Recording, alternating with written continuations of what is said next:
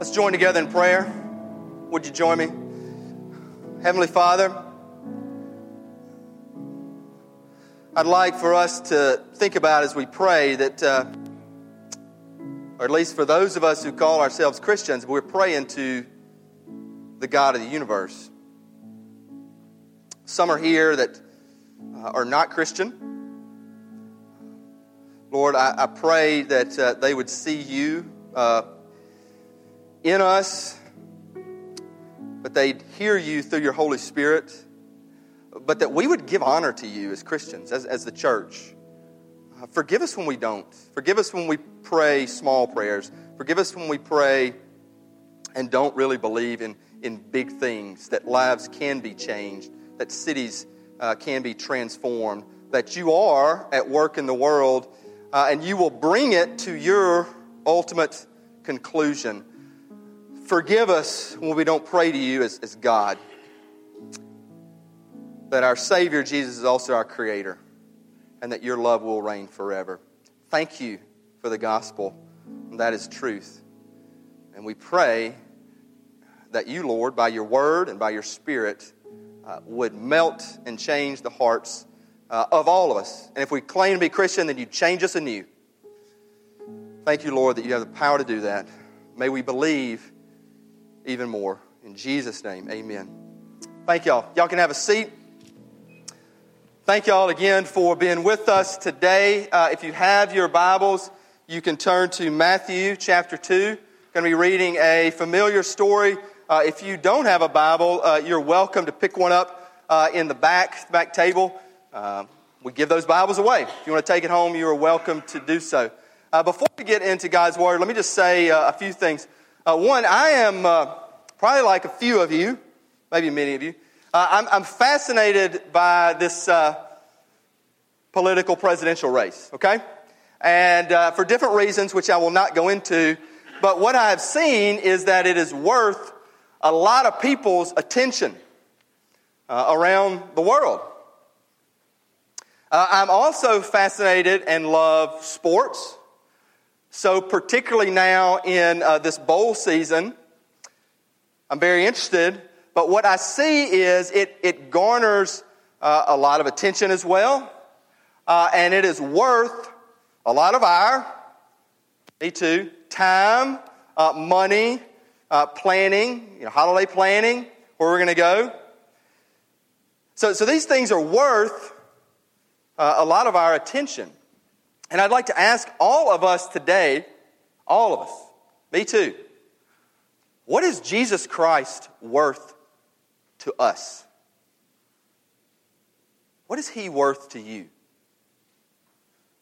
We just saw a beautiful display of God's love and creation in uh, our children. Uh, and a lot of us come to church not just on the, the family or children's Christmas choir day, but a lot of us will come to, to church for our kids, for our, for our kids to be in Sunday school or our youth.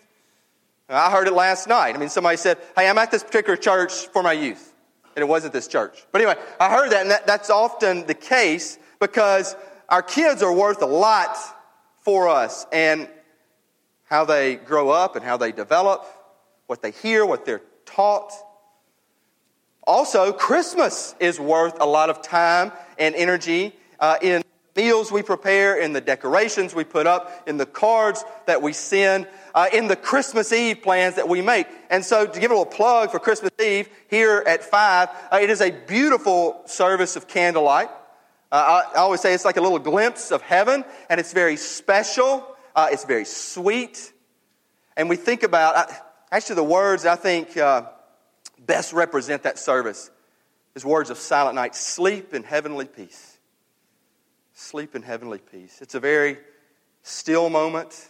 Hope all you can come. But, you know, what we forget, what the gospel says, is that the birth of Christ, uh, it wasn't, in fact, a peaceful moment. It was uh, the work of God, our Lord, invading this world to, to push out the darkness of sin, the darkness of death.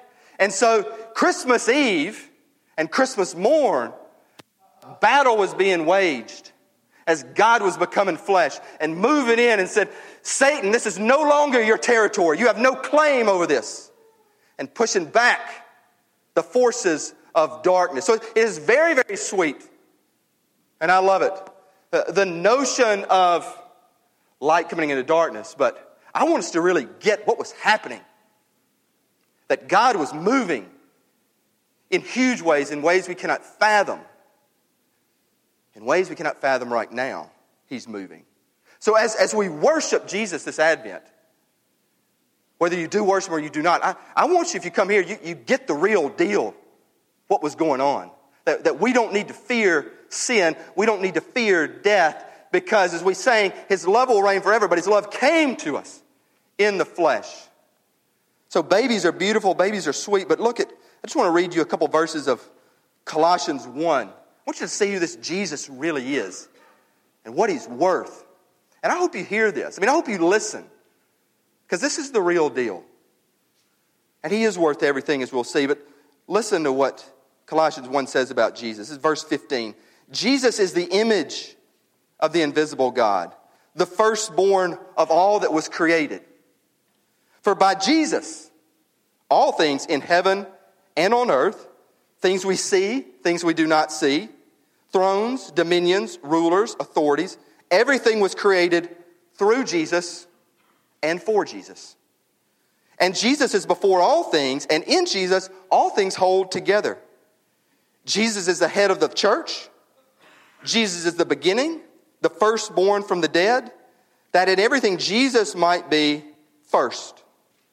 For in Jesus, the fullness of God was pleased to dwell, and through Jesus, to reconcile to himself all things whether on earth or in heaven, making peace by his blood on the cross. We talk about Advent. Amy talked about Advent, joy. Advent is Jesus comes.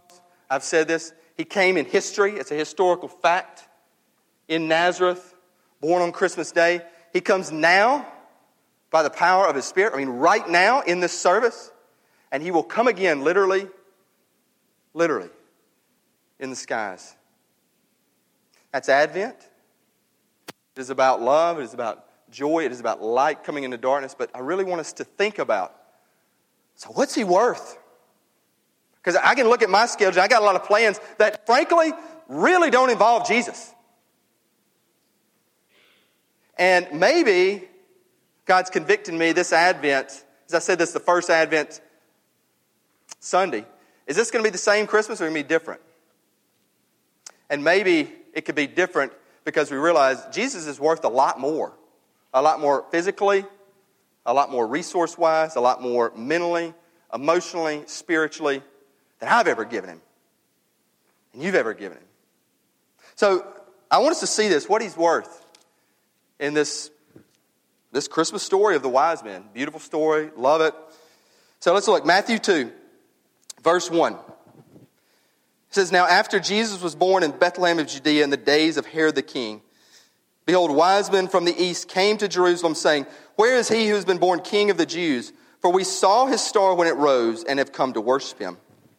When Herod the king heard this, he was troubled, and all Jerusalem with him. And assembling all the chief priests and scribes of the people, he inquired of them where the Christ was to be born. They told him, In Bethlehem of Judea, for so it is written by the prophet, And you, O Bethlehem, in the land of Judah are by no means least among the rulers of Judah. For from you shall come a ruler who will shepherd my people Israel. Then Herod summoned the wise men secretly and ascertained from them what time the star had appeared. And he sent them to Bethlehem, saying, Go and search diligently for the child, and when you have found him, bring me word, that I too may come and worship him. After listening to the king, they went on their way, and behold, the star that they had seen when it rose went before them until it came to rest over the place where the child was. When they saw the star, they rejoiced exceedingly with great joy. And going into the house, they saw the child with Mary, his mother, and they fell down and worshipped him. Then, opening their treasures, they offered him gifts gold and frankincense and myrrh.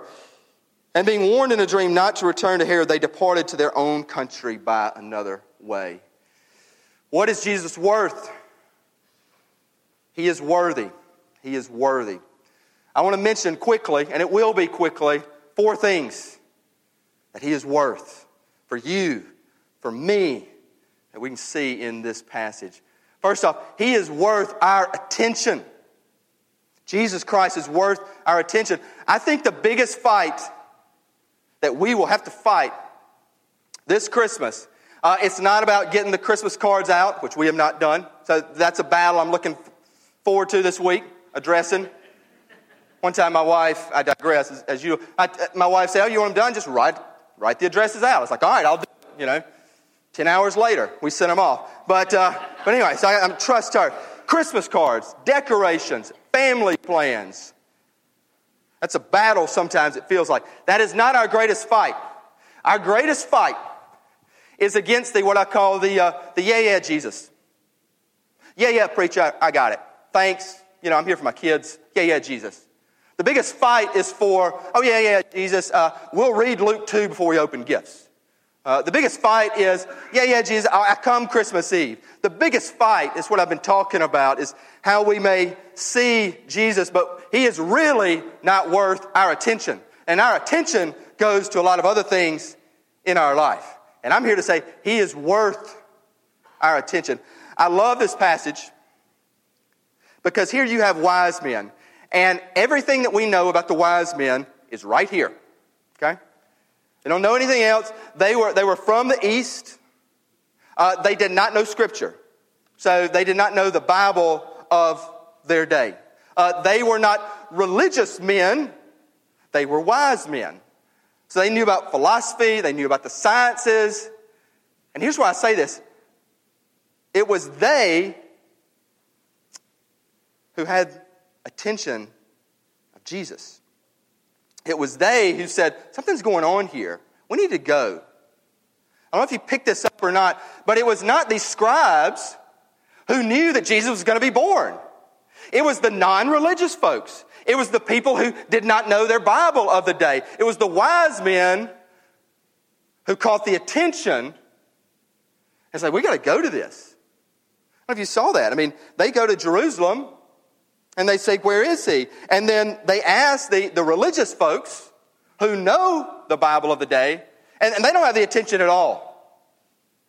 So, so what I want to get to y'all, especially those who would call yourselves Christians, is, and we're going to be talking more about this in the new year, to really know your Bible, because some of us can read our Bibles like newspapers and just, you know, flip through it and, yep, got it. We fight against that, yeah, yeah, yeah, Jesus. I got Luke 2. Hey, I know this story about the wise and by heart. You really ain't got nothing new to say, preacher. Our biggest, is, yeah, Jesus, got it. We got to give Jesus our attention. Because here it's, it's the non religious, it's the non church folks who saw Jesus. It's the people who did not know God's word who saw Jesus. So for some of you here today, I, I really believe some of y'all who are not reading your Bible, some of y'all who would not call yourselves Christians, uh, that you may you may pay Jesus more attention than some of us religious folks because we get caught in our work and in our duty and in our Bible reading time. And, and I, I plead with you read the Bible for its detail and with your imagination. And then God begins to really get your attention. If you just flip through it or flip through it, you're just, you're just doing a duty. The wise men, they were the ones who paid attention. God got their attention. Jesus is worthy of our attention. Jesus is also worthy of our pursuit. Because if God gets your attention, and if your attention is going to Jesus, then you pursue God. You pursue Jesus. You're pursuing Him. And let me just say this I mean, like the wise men had the attention with the star, and they went to Jerusalem. But, you know, the greatest miracle of this, this whole passage is you got three dudes rolling into town and they ask for directions. You know? That's the biggest miracle of all. I mean, seriously, it's usually like, uh, yeah, it's, it's over here somewhere. You know, we're getting close. We'll get there. They were pursuing and they stopped and they asked for directions. They said, you know, we want to go. Where, where is he? What do you pursue? What do you pursue if you go to church when you go to church? What do you pursue? And we're all pursuing something. Some of y'all, you go to church, you're pursuing, well, I should do this. I'm going. Some of y'all are pursuing, well, my kids need this. Uh, others of y'all are pursuing, I, you know, I know I need something, so can you just like give me a little good talk and maybe a shot in the arm through a few verses, and then, and then I'll go do my deal. We're all pursuing, so you may be pursuing connections. Hey, I'm gonna work out my social club or my supper club or my, you know, good financial, financial contact. We're all pursuing something here. Uh, let me share a little bit about what I do on, on Sunday mornings, okay? Because it ties in to how I pursue God. Uh, I wake up uh, early, and I'm not usually an early riser, but I wake up uh, earlier than any other day of the week. And what I want to do on this day is pursue God with all I am and all I can. So I'll start off, I'll get some coffee, and I love coffee, and I need to be jacked up, but I will start reading the Bible, not the passage that I preach, okay? Read my devotion, read it slowly. And I have this process, and what I want to do is what I call I want to I want to pray myself hot. I want to pray myself hot each and every Sunday morning. So what I'll do is I'll take about an hour, I'll read God's word, I'll read it over again, then I'll get on my knees in my little corner at home. I'll get on my knees every Sunday and pray. Uh, many of y'all, I pray for that morning. If I didn't pray for you today, I might get you next week. I pray for leaders in the church. I pray for myself. And it's this idea I want to pray myself hot. And I don't really look over the talk because what I don't want to do on Sundays is kind of default into like a lecture or, or default into kind of a good speech with some verses thrown in. I want to pray myself hot because I think something supernatural is going on each and every Sunday morning, or I wouldn't do what I do. That something is happening here, and you're like, maybe right now, yeah, yeah, yeah, Jesus, or yeah, yeah, preacher, pastor. Well, then I just pray for you that you get that something supernatural is happening when the people of God gather together. So it is, it is worthy of Jesus that I prepare in a way that honors Him, His Word, and you and your needs, but also you and your growth. Because often I don't pray for you about needs. I pray, God, use them, transform them, shape their heart in a new and a different way, melt their heart, heal their heart. And something happens, man. Like it actually works. Like Holy Spirit stuff. And like all the chatter and all the details and all the worry and anxiety that surround church, every church, melt. And I really begin to focus on like what the Holy Spirit is doing. And so I ask you, and I beg you, like when you come here, wherever you are in your walk, or in your growth. Like, pursue God. He's worthy of our pursuit. And if He gets your attention, pursue Him. Come to church for God. Believe that something supernatural is happening. When we sing, when we hear God's word, when we pray, uh, when we hear a young lady talk about joy, something's going down. And it's not just like business deals, or it's not just like social connections. And our tendency is to get caught up into those things and miss what God is doing. He's worthy of our pursuit. He's worthy also not of just of our attention, our pursuit, but of our faith. Our faith. Here again, you're like, yeah, yeah, yeah, Jesus. Yeah, yeah, yeah, Pastor. Again, read God's word for the details and with your imagination. Look what happens here the wise men, and you know this, the wise men give gold, frankincense, and myrrh. You're like, got that. Imagine the faith it takes them to give great gifts to this baby um, in this stable that's probably a cave. They were poor, probably 13 year old girl. Father figure Joseph does not know what is going on. Here's rich, wise men giving elaborate gifts of faith. I mean, couldn't you imagine the wise men like, man, you really going to give gold? I mean, I thought I was good with myrrh. You giving gold? So, you know, I mean, gold. Gold to this child. I say that because uh, we're, not, we're not like big believers. We're like, yeah, yeah, yeah, Jesus. Uh, we, Bellwether, but also Christians, people in a lot of other churches, um, we kind of phase out of believing big things. You know, one of my greatest fears of this beautiful building that God provided is that we stop believing in big things. I was talking to a dude uh, this week, said, You know, man, I remember I came a couple times when y'all were out at the courthouse, the old sweaty, you know, grungy gym. And I like loved it. And I was like, you know, I kind of miss it. Because then, some of y'all can remember, like we were believing, we're like, God will do good things. God will do big things. And now it's kind of can be like, yeah, we got it. I want us to believe in big things.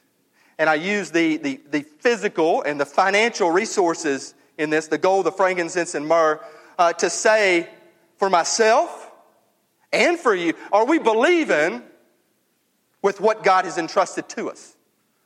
Are, we believing uh, with our gifts, with our financial resources? Uh, a lot of us, and, and I'll fight this fight, okay? Me too. It's like, well, I want to I wanna save, you know, for my kids and my grandkids, and I want to save, you know, my commodities for them. And you know, the truth of it is, and some of you are like, no, no, no, but I'm like, yeah, yeah. The truth of it is, at, at some point, one day, you know, we'll have a descendant who will cash in all that silver and all those commodities for like a big flat screen or the newest version of a flat screen. I mean, for real. For real. Somebody said, you know, all of history is about, you know, those descendants who just you know, splurged and wasted everything of previous generations.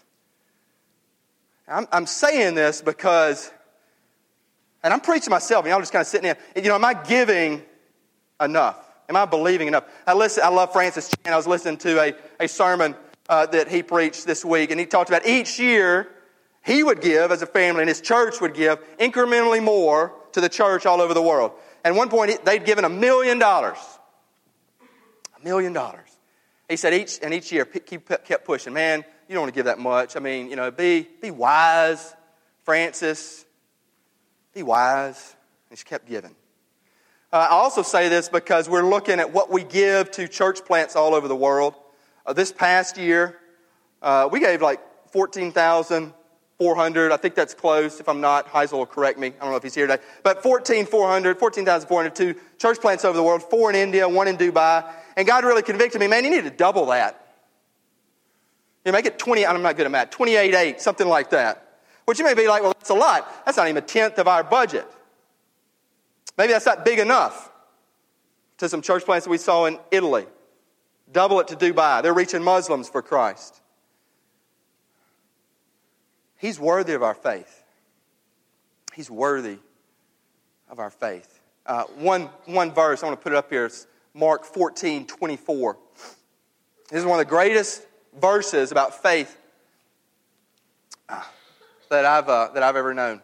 Matthew 14, 24. Should be up on screen. It says, Immediately the father of the child cried out and said, I believe, help my unbelief. The story of that verse is there was a child, and I got boys too, a son who was possessed. And he came to Jesus. He said, I believe, you can heal my son. But I love what he said I believe, help my unbelief. Because a lot of us, when we talk about giving, where it really hurts, or maybe giving our time, we're like, this, this really isn't going to help out. This really isn't going to do things. And I would push us to this verse I believe, Lord, help my unbelief. Because all of you probably believe some form or fashion, but we all, if we're honest, have some form or fashion of unbelief too. Like, hey, I want to keep. And I always say this God doesn't see what you give, He sees what you keep. So for me, this is one of my new life verses. Me. I'm saying I got some unbelief. Lord, I believe, help my unbelief. Last thing, He is worthy of our attention, He is worthy of your pursuit, He is worthy of our faith in big ways. Big ways. And for some of you, my prayer is, man, that you start believing bigger, bigger for Bellwether, bigger for your life. uh, bigger in that you might become a pastor or a missionary, and it's not like a bad gig. Okay? Bigger. And I pray, let's start believing bigger. And that doesn't mean a bigger building or a bigger budget. In fact, I think it means less building and less budget and more people to go out who teach and who witness and who preach with their lives for Jesus because he's worthy of it. Last thing, he's worthy of your gifts. See, I want to tie the physical gifts to faith, but the gifts that he has given all of us. Let me say this all of y'all are gifted in some way. You're made in the image of God. Uh, the Bible says that. We are all made in the image of God. God gives you gifts, whether you are Christian or not. So let's say before we were Christian, there was a time when I wasn't a Christian.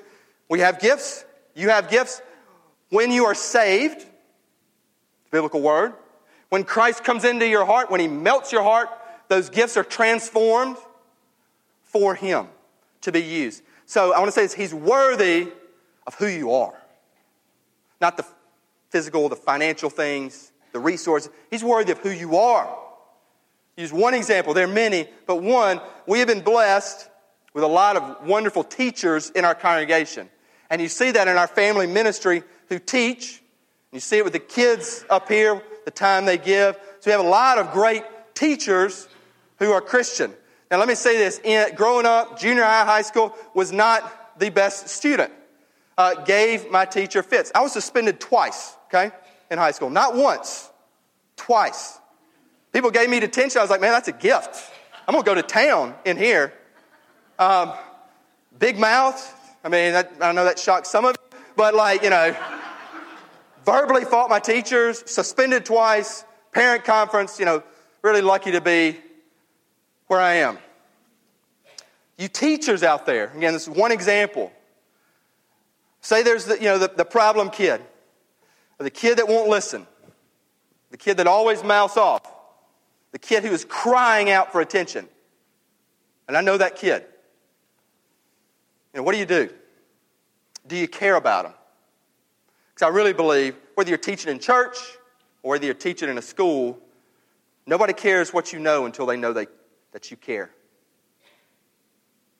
Nobody cares what you know till they know that you care. God wants to use your gifts. He's worthy of your life. He made you. The God who saved you also created you. He is worthy of our attention. He is worthy of our pursuit. He is worthy of big faith. He is worthy of our gifts. And let me say this, and this kind of ties to Christmas in general. The giver of the gift is always better than the gift no matter how good the gift is. So that's for you're here and you're not Christian here. Uh, the spouse that gives you a gift, the child that gives you a gift, uh, the family member that gives you a gift, the friend that gives you the gift. The giver of the gift is always better than the gift, no matter how good the gift is. And it is the same with our Heavenly Father, with God. He has gifted each and every one of you, and He is better than the gifts that He has given you and He is deserving of our lives. Last thing I want to say, just closing it up. What if you loved God more than anything else? Some of you say, well, I do, or I thought I do. I would challenge you, I think most of us fall into yeah, yeah, yeah, Jesus, got it. To love God more than anything else. That'll change your life. It'll change your life. Like, well, how it change your life? I mean, that's kind of, you know, cliche. Three ways, real quick you love God more than anything else, you'll be more real than you ever have. You know, we kind of throw that as like, hey, we're real here, we're authentic, everybody likes. No, to really be real and like, hey, I'll share everything that happened in my past. There's no shame. If you love God more than anything else, you can share anything. You're healed. You're a son or daughter of King of all. I mean, you can really get real. You love God more than anything else, you can look someone in the eye you can look someone in the eye. Thank you. We didn't need that. You love God more than anything else, you can look someone in the eye and tell them why you believe what you do. I know many people who are like, yeah, yeah, they can't do that. Because, I mean, where we live, we don't want to offend anybody. And we really want to be liked, you know. And we, uh, may, may not be the kind thing to do. Maybe it's the thing that they need for their life. 1 Peter 3.15, one of my favorite verses. Always be ready to make a defense for the reason why you believe. Think about it. Can you look someone in the eye and say, This is what, why I believe what I do? Can you look someone in the eye in a bar, out at dinner? You can really be real. You can give a real reason, and you can take great risks. You can take great risks. And I don't mean just going overseas, I mean sharing your life, sharing your table, sharing a meal, sharing money, sharing your heart. You're not afraid to, to take a risk for God because you love Him that much. It's real love. And the last thing I will say is some of us, because I got into Christianity like it, some of us see it as like, well, I, I love God because of what He will give me. He will give me heaven. I don't want to go to hell. He will maybe give me an abundant life. That's what some preachers say. So I love God because of what He, he will give me. I don't want that here. You heard it here first. I don't want that type of love in the house of Bellwether. I want you to love God for what He has already given you. He has already died on the cross for you. He has already risen from the grave so you can have life. He has already formed you in your mother's womb or before your mother's womb and given you gifts. And see, if you love for what He's already given you, it changes you. I mean, it's a good deal. I can move forward and really be real and share my faith and walk in assurance and authority. And I know that He will give me heaven and He will give me the life that I could not create, make, or shape for myself. But you start with what He's already given you. The gift has been given salvation. He's worthy of, every, of everything of life, hair, breadth, career. He is. Let's pray together. Lord, let us know that you're worthy above all else. Uh, I pray for the yeah, yeah, Jesus. I pray for me, not treating Christmas in that way. Uh, I pray that I would not just read Luke 2 before we open presents, that I would give more, that I'd be more real, that I'd take bigger risks, that I'd be able to look people in the eye, because I can already say it, it's tough for me to do that at times. But that you, you're so worthy of everything. So may I and we love you for what you've already given us and then walk in your authority. Thank you, Jesus, in your name. Amen.